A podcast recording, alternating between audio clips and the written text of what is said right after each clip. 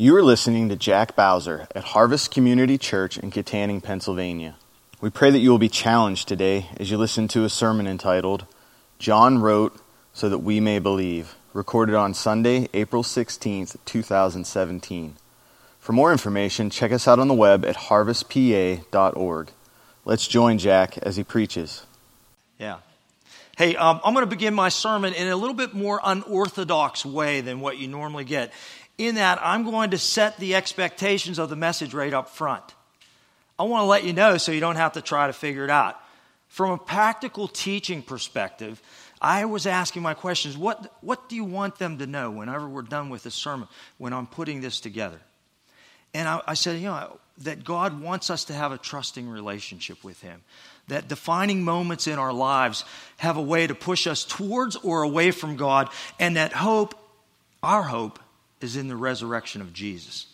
Then the next question that I had was okay, now if they have that, if they get that out of the sermon, what do you want them to do with it? What do you want them to do? Well, I want you to grow deeper in your faith and trust of God. I want you to filter defining moments, which we're going to talk about here in a little bit, through the lens of God's Word. And then I want you to live without fear by trusting God. Kevin just mentioned a few moments ago that we're busting out at the seams uh, with our children's ministry. And a few weeks ago, Harvest held what we called a Reaching Higher Summit, a teacher summit. And we wanted to recognize the importance of our teachers to us. We wanted to encourage them as they continue to volunteer their time in preparing and engaging our children with the gospel of Jesus Christ. We wanted to show them how much we appreciated them. So we had a really great luncheon in the back and their sacrifice and efforts. But we wanted to challenge them. And it wasn't just the children's ministry, the people that teach here, but all four campuses we wanted to challenge them to consider opportunities to create an irresistible environment. You're going to start hearing that terminology around here. An irresistible environment where children would love to come to church so much that they'd actually be waking up mom and dad say, "Let's go to church." Wouldn't that be something? Wouldn't that be something? Why this emphasis on children? We're serious about it. According to various researchers, most people put their faith in Christ before the age of 18. Some statistics show it's about 90 to 95 percent born again Christians accepted Jesus before the age of 18. George Barna breaks down the data a little bit, and he's done a more recent survey where he says that about 43% accept, actually accept Jesus before 13 an additional 21% by 18, total of 64%. And then there's an additional 13% somewhere between the ages of 18 and 21. It doesn't take a rocket scientist to figure out why it's so important to get our kids in Sunday school and church so that they can hear Jesus. After your 21st birthday, only 23% of you, born again Christians, accept Jesus.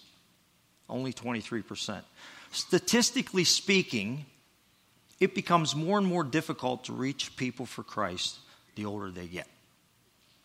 This should pose a, a, a dilemma for all of us that we should all be c- concerned about. Why? Because if I look around this room, and myself included, we have family members, friends, co-workers, neighbors that are older than 21 that have not known or have not placed their trust in Jesus Christ. And my question is how do we reach them for Jesus? How do we reach them? In his book, Deep and Wide, Andy Stanley points out that all healthy relationships are built on trust. He states, as trust goes, so goes the relationship. That's, a, that's key. It's a truth. It was true in my relationship with my wife. When we first got married, we did not have a trusting relationship and we did not have a very good relationship. Some people who had known us back then wouldn't have gave our marriage six months. And it was all my fault, by the way. Okay? But as trust goes, so goes the relationship. Well, sin was introduced in the world by one act of mistrust. In Genesis, we read about that mistrust or when trust was broken between God and man. Let's read it Genesis 3 1 through 6. Now the serpent was more crafty than any other beast of, of the field that the Lord had made. He said to the woman, Did God actually say you shall not eat of any tree in the garden? And the woman said to the serpent, We may eat of the fruit of the trees of the garden, but God said, You shall, you shall not eat of the fruit of the tree that is in the midst of the garden, neither shall you touch it, lest you die. But the serpent said to the woman, You shall not surely die. For God knows that when you eat of it, your eyes will be open, and you will be like God, knowing good and evil. So when the woman saw that the tree was good, this is where the trust was broken. When the woman saw that the tree was good for, fruit, for food, and it was a delight to the eyes, and that the tree was desired to make one wise, she took of its fruit and ate. She also gave some to her husband who was with her, and he ate. Adam and Eve broke their relationship with God by one act of mistrust. That one act, what we call sin, has corrupted all of creation, including us. And we are separated from God by our sin. And the whole story of redemption, throughout that whole story, God is on mission to re engage mankind in a relationship established and built on trust. That's why our salvation is based on faith and not by works. This is your first map. If you take out your pins in your map, you can fill in the blanks. Ephesians 2 8. For by grace you have been saved through faith, and this not of your own doing. It is a gift of God, not a result of works, so that no one can boast. This passage accurately identifies that we are saved through faith by placing our trust solely in God. In fact, even our faith is a gift from God. Additionally, the passage points out that our works, our works, any effort to look good in front of God, any effort to try to merit God's favor, don't carry any weight in repairing our broken relationship with God. God wants us to trust Him. That's why Stanley accurately identifies and says Christianity is an invitation to re enter a relationship of trust with God. When we're asking people to come to Christ, when we're asking people to come to church, we want them to re enter a relationship of trust with God. God is so concerned about our broken relationship and loves us so much that he sent his only son, Jesus, to pay the penalty for our sins. Jesus did for us what we could not do for ourselves. Here's your second map Romans 5 8. But God shows his love for us in that while we were still sinners, Christ died for us. Onward in Romans 6:23 for the wages of sin is death, but the free gift of God is eternal life in Christ Jesus our Lord. And then in Romans 8:20 or 34, who is condemned? Christ Jesus is the one who died. More than that, who was raised, who is at his, the right hand of God, who is indeed interceding for us. So, with that as our backdrop, that God desires to place, to, uh, desires a faith filled relationship with each and every one of us. The question is, how do we grow our faith and trust in God? Especially if you're one of those ones that don't know Christ and you're over 21. We're already talking about taking care of the kids. We're talking about the folks in this room. Stanley identifies five catalysts that fuel the development of faith. I want to go over those real quickly with you. Practical teaching, that's what we're talking about here. Applying God's word to our everyday life. How do we do that? Private devotions, reading God's word to hear from Him yourself. Reading God's word. Personal ministry, serving one another in the ministries of His church providential relationships, people that come into our lives that speak the truth of God's word into our lives, and then pivotal circumstances, what I'll call life events that have a way of shaping or reshaping our thinking about life. He identifies those five catalysts that really help a person grow in their faith. For today's sermon, I'm going to be focusing on those pivotal circumstances. I'll call them defining moments in life that make us think about life a little differently. Just to be clear, there are positive and negative circumstances that can occur. Some positive examples are like getting a promotion, a new job opportunity, marriage, having a baby. Some of you may be thinking, yes, that's whenever I came to Christ, or that's what made me think about Jesus. Some negative examples, negative examples, loss of a job, suffering a severe injury or prolonged illness, divorce, death of a family member or friend, or even facing the prospect of your own mortality. The conclusions of what we consider about God in the midst of going through one of these defining moments can drive us towards or away from Him. Now, I'm a tangible guy. I mean, you can talk about these lofty things, but I like to bring things down to earth. So I have a few examples of defining moments in my own life and what they meant to me. For some of you that have attended uh, membership class, you already know this defining moment is part of my testimony. Um, as I was growing up, I didn't grow up in a family where we went to church. My exposure to church was whenever I would visit my grandmother for summer vacation on weekends growing up on a dairy farm. She would read scripture to me and she would take me to church. I can remember one night about seven or eight years old where she was reading about hell. And I was scared. I guess you could call that a little defining moment for a seven or eight year old. I can remember going upstairs crying and saying, God, whatever you do, don't let me go to that place.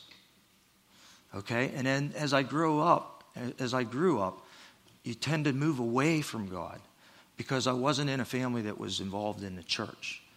Moving away from God, you only, you only wanted God when you think you needed Him. You know, when, like when you're in trouble, or uh, when things aren't going your way, or when you want to date that pretty girl that doesn't have anything to do with you, right? And you're praying. And that doesn't work that way as, as well as you already know. Um, after high school, I went right into the military and I learned how to take care of myself in very hazardous situations. I, got, I learned self discipline and confidence. It's exactly what I needed at that day and age in my life. My wife and I got married in 1983, and I felt pretty confident. You know, I felt pretty confident I could handle life situations for just about anything. I worked at the local utility company and I handled 12,000 volts with rubber gloves and bare hand, right? I mean, you feel pretty confident like that. Boy, was I ever wrong. I was wrong because about August of that year, my wife informed me that she was pregnant. And that was my defining moment. That was my pivotal circumstance. That was my wall. It shook me. I'm here to tell you, it shook me to the core. This is a positive defining moment but it shook me to the core. I had no idea, none whatsoever, how to raise a baby. I didn't attend any classes in school. There wasn't even an election for that. Okay, who tell, who teaches you how to do that? I mean, how are you supposed to learn? I mean, you, you just don't know. And it really shook me. And compound that with, with the evil that I seen in the world. I mean, I was thinking, how can I protect my child from illness or something like cancer or, or bad people out there that want to take them away from me or even death.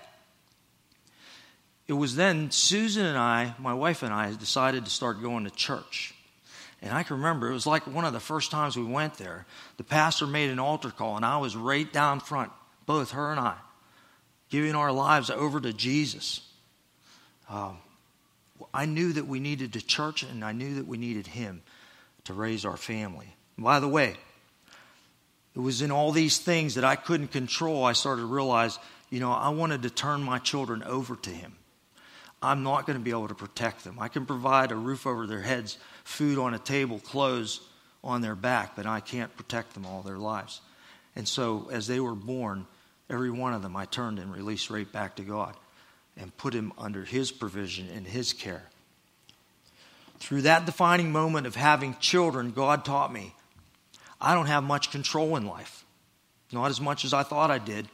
He exposed my pride. I thought I could take care of life situation. It was a simple thing of having a baby. Okay? He made me realize that we live in a fallen world, a world marred by sin, where bad things happen to seemingly good people. God taught me I needed to trust Him with the things that are outside my control. This positive defining moment pushed me in my faith towards Him. You get the gist there? As I continue to age and glean wisdom, I found that these defining moments have a way of driving us deeper in our faith with Him. For example, a, a, health event that occurred a number of years ago, I can remember waking up on a Saturday and I had this tinge or pain right in the middle of my back. And I'm laying there and I'm trying to, it's like it almost woke me up and I'm trying to move a little bit and stretch a little bit, and there's still this pain and it started to increase a little bit. So I sat up and I'm starting to move and stretch to try to think, you know, thinking that maybe I slept a little the wrong way. And pretty soon the pain started radiating through the center of my chest. Well, you know where I'm going with that, okay? Uh, and as I sat up, I'm thinking, oh, wait a, wait a minute. And okay, I work in the electric, electric utility industry. And so you get CPR training. What's the first thing that comes to your mind? I'm starting to run down through all the symptoms of a heart attack pain in the chest, sweating, pain in the arms, radiating out the arm, clamminess. I had all those except the arm issue, right? And as I remember, I remember denial starting to set in. I'm thinking, I'm too young to have a heart attack. Oh, by the way, that's in your CPR training too. The first thing is denial. So I wake up my wife and I says, "Hey, you need to take me to the hospital. It was starting to get bad."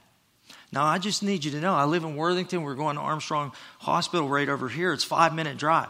I know I should have called the ambulance for those of you the EMTs in the room, but it's a five minute drive. I jump in the car. I'm in the full upright position. By the time we hit the off ramp over here to the hospital, I'm in the full down position. I thought I was about ready to meet Jesus, and I'm saying to myself, "God, just let me see the light. Just let me see the light." I guess I've been watching too many movies about dying and going to heaven. All right?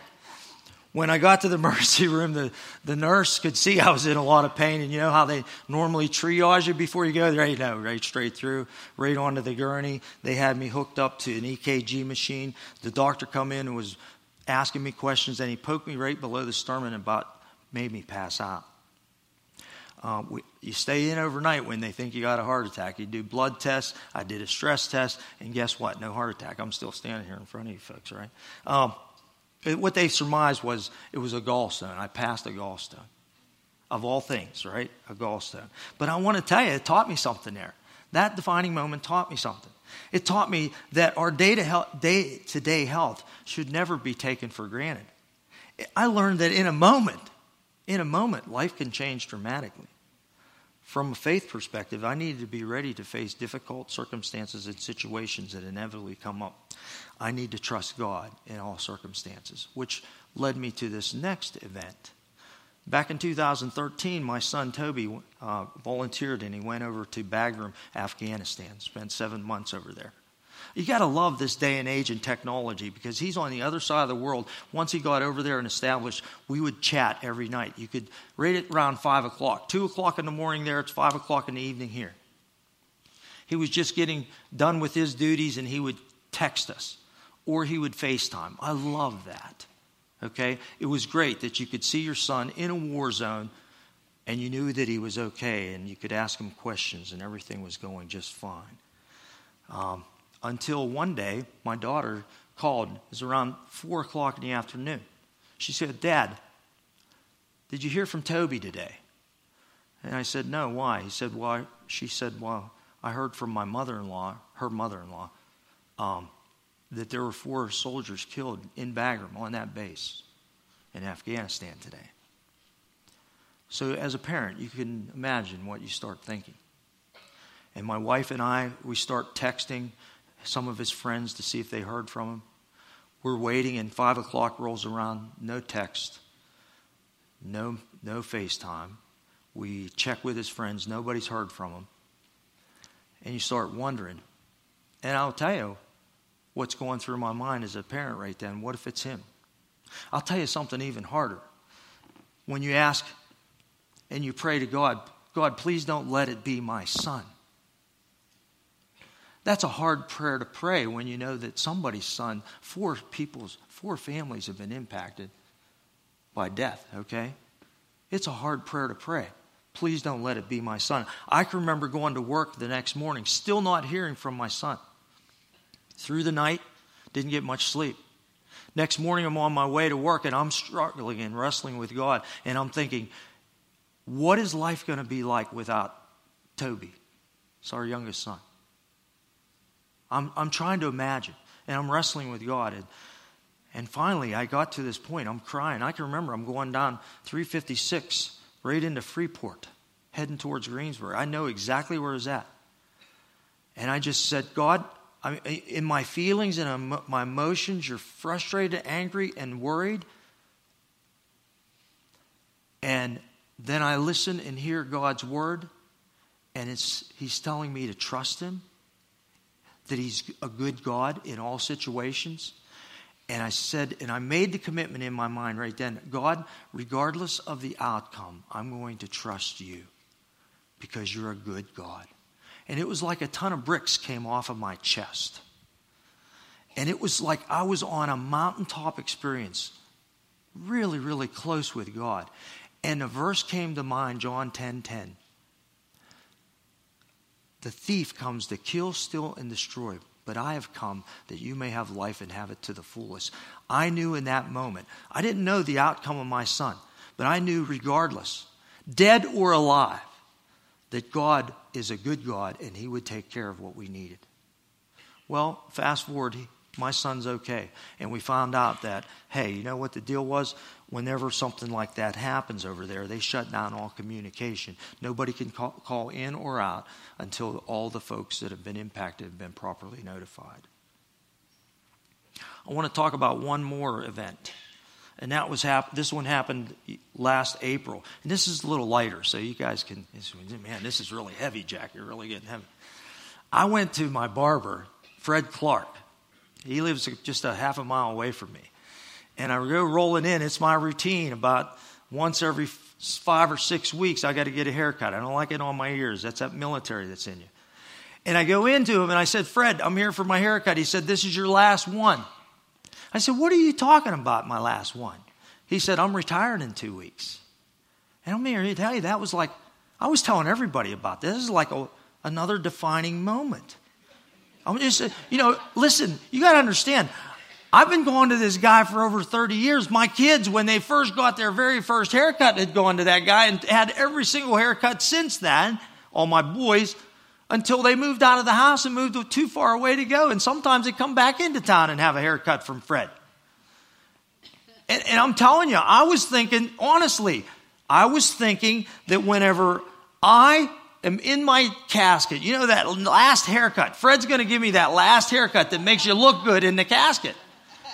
I'm serious. That's how I was looking at it. And I, was, I realized that was not going to be the case. It was almost like Fred died to me. Really. And so, what, what it taught me, though, listen, it taught me to consider how quickly my life was passing by how I take people for granted just because they're consistently there beside us for a long period of time.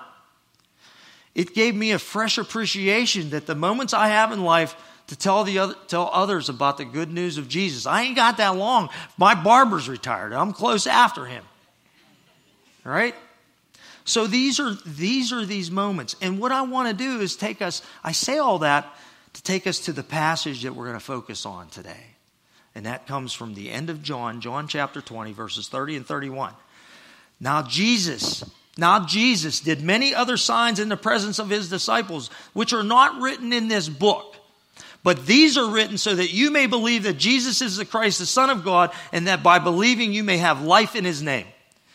As a disciple of Jesus, John was an eyewitness to the signs and miracles Jesus performed during his three years of active ministry. John gives eyewitness testimony of some specific signs and miracles, or shall I say, his defining moments that he witnessed that helped him grow in his faith. We see this in verse 30 that this wasn't an exhaustive list. This isn't everything. Now, Jesus did many other signs in the presence of the disciples, which are not written in the book, but rather, John picks these out for a reason. Because he felt that they were the most important in helping one to believe. By the way, a little parentheses moment. For those of you that attend membership class, I try to teach a lot of them. One of the new things that we do right now is we, we I take the membership class and I say, hey, listen, I show them this verse I show them this verse in the book of John. And then I say, what we're going to do as your assignment, your homework assignment, is during this week, sometime during the week, I just want you to read the first chapter of John. And how I want you to approach it is to look at, read it, just the first chapter, and I want you to look and focus for the one verse, the one verse that pops off the page to you. For whatever reason, it's interesting, or you got a question about it, or it, that was very, I never knew that, that one verse, that's what you're looking for. And and it's a, it's, it's a way to help them teach and learn and, grow deeper in their trust in God by reading God's Word for themselves. The second objective that we have is that we do it every week during membership class so that we can uh, form a habit for them. Form a habit by reading and meditating on God's Word. And by the way, by the way, if you never really started doing that, it, John, knowing that this verse is in there, knowing why John wrote the book, is a good place to start your daily habit of reading God's Word and mining it for the truth that's in it. Now, what I want to do is quickly go through and highlight some of the things in John's Gospel, okay, that are recorded so that we may believe that Jesus is the Son of God. So, right off the start, I'm going to, I'm going to go through these pretty quickly because Fred says I'm not going to make it, but I'm going to go through. Okay. Right off the start, after witnessing all that Jesus has done, John identifies Jesus as the Word and God. John understood that the signs and miracles that Jesus performed were a validation of him being the Son of God. You see that right in John chapter 1, verse 1 and verse 14. Let me read them to you. In the beginning was the Word, and the Word was God, or excuse me, was with God, and the Word was God. And then in 14 it says, And the Word became flesh and dwelt among us, and we have seen his glory, the glory of the only Son from the Father, full of grace and truth. In John chapter 2, John identifies Jesus' first miracle. Do you know what his first miracle is? Jesus turns the water into wine at a wedding feast in Canaan. And that is the beginning of his active ministry. You know why? Because word travels pretty fast in a small town and rightly so, you'd start talking about it too if you witness somebody turning plain water into fine wine. In John chapter 3, G- John states that Jesus' purpose for coming into the world, as I mentioned earlier, God desires to have a trusting relationship with each and every one of us. John 3:16, everybody knows 3:16, and some of you know 17. For God so loved the world that he gave his only begotten Son, that whoever believes in him should not perish, but have eternal life. For God did not send his Son into the world to condemn it, but in order that the world might be saved through him. You see, because of our sin, we are condemned already. However, God, in his infinite love, takes the initiative to restore that broken relationship and reconcile us back to him. John chapter 4, we see Jesus confronting the Samaritan woman at the well, who had five husbands, by the way, and was living with the sixth man, not to condemn her. She, he called her out, but not to condemn her, but that she may be saved. And by the way, many in her community became saved because of her testimony of Jesus.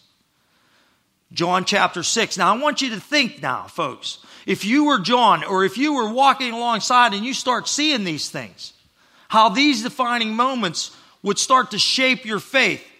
In John chapter 6, Jesus feeds 5,000 people with five loaves, two fish. We just kind of pr- briefly peruse over that, but that's phenomenal. That's a miracle. And then he turns around and walks on the water. Did I mention that the word's getting out about Jesus? 5,000 people are stirring up now to see what's coming next. All right? Jesus, John chapter 8, forgives the woman caught in adultery. Once again, didn't come into the world to condemn it, but to save it. John wants us to understand that Jesus is God, the Son of God, God the Son. And he documents two phenomenal quotes that Jesus made where Jesus claims to be God. Did you see these before? John chapter 8, verses 58 and 59. Jesus said to them, Truly, truly, I say to you, before Abraham was, I am. So they picked up stones to throw at him, but Jesus hid himself and went out of the temple. Then in John chapter 10, verses 30 and 33, I and the Father are one. Once again, here we go again, folks. The Jews picked up the stone again to stone him. Jesus answered, I have shown you many good works from the Father. For which of them are you going to stone me? The Jews answered him, It's not for a good work that we are going to stone you, but for blasphemy, because you, being a man, make yourself God.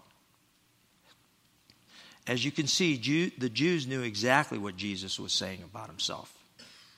The I am title comes right from the book of Exodus, where Moses is told by God to go to Egypt and lead his people out of bondage. Moses says, God, God, who am I going to say sent me? And you see in Exodus chapter 3, verse 14, Moses, God said to Moses, I am who I am. And he said, Say to this people of Israel, I am has sent you, has sent me to you. John chapter 9, Jesus heals a man born blind. Now, there's an interesting verse in here, folks, that I want to point out. I don't have it on the screen, but I want to read it to you. John chapter 9, verse 2. And the disciples, his disciples asked him, Rabbi, who sinned, this man or his parents, that he was born blind? Jesus answered, It's not that this man sinned or his parents, but the works of God might be displayed in him. John learned that some bad things happen not as a result of anyone's sin, but rather so that God may be glorified.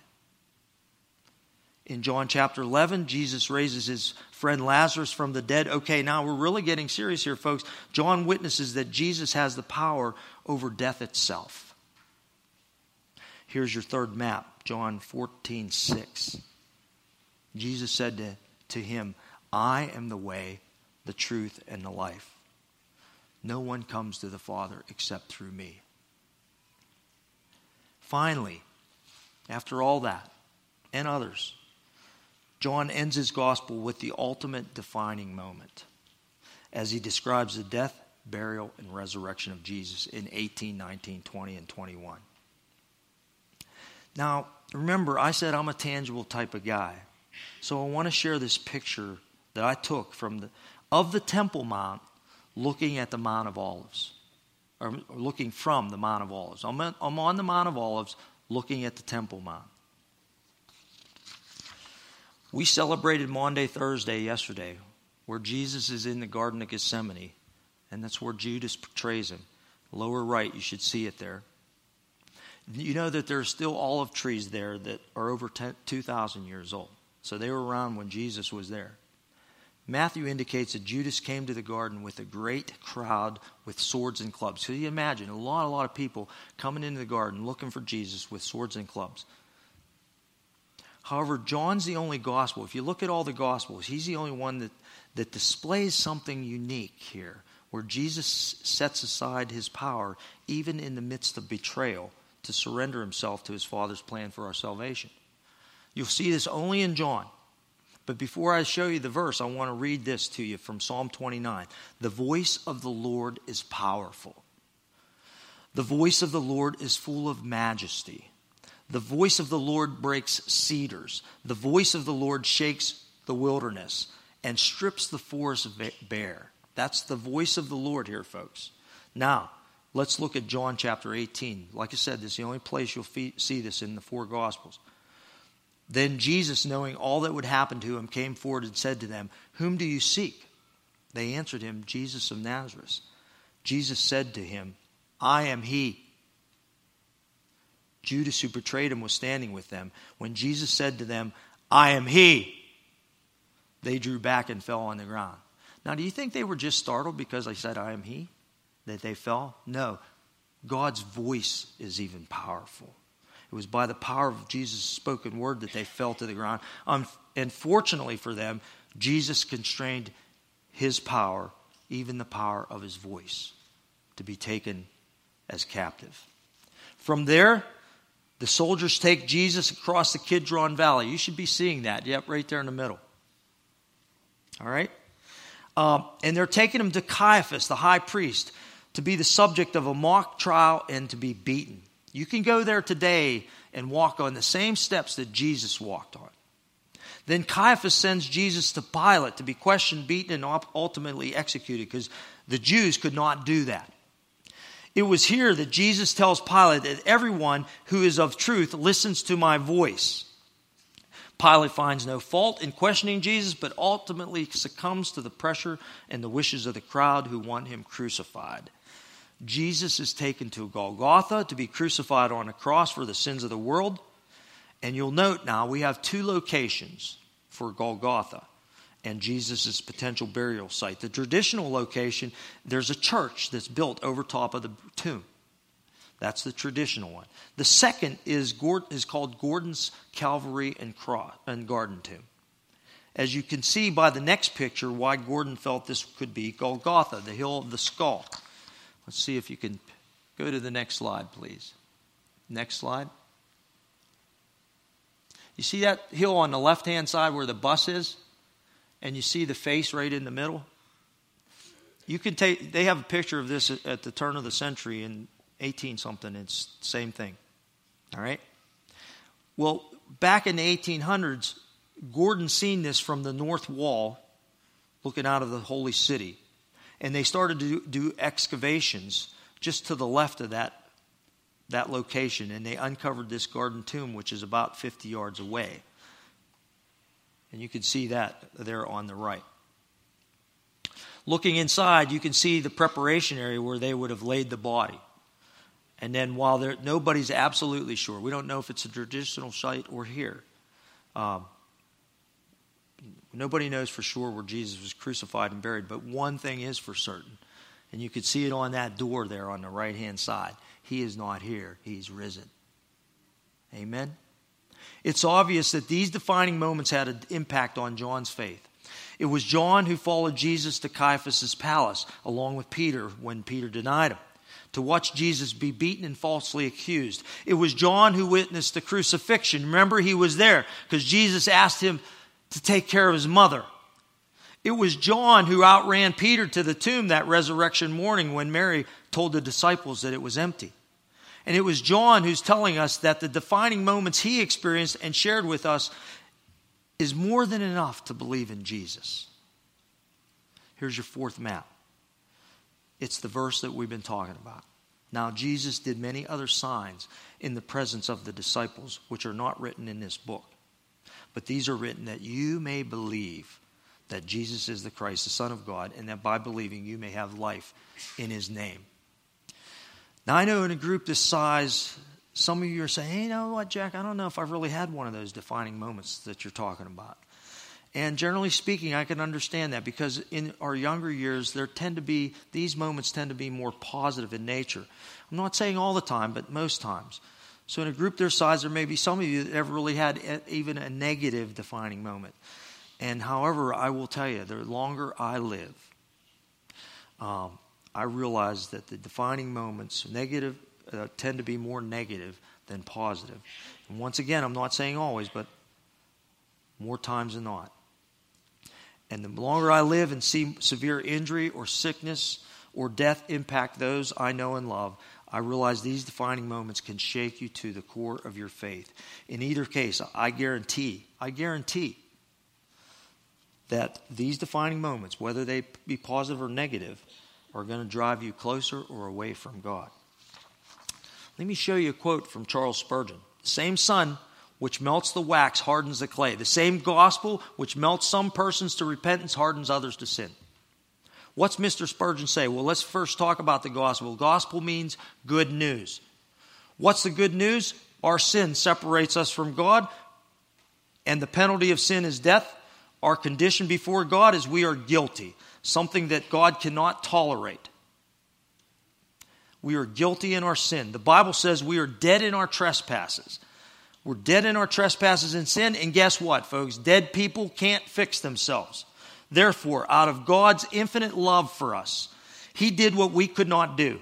God loves us so much and wants us to have a trusting relationship with Him that He would send His only Son, Jesus, to put on humanity, live a perfect life, pay the penalty for our sins.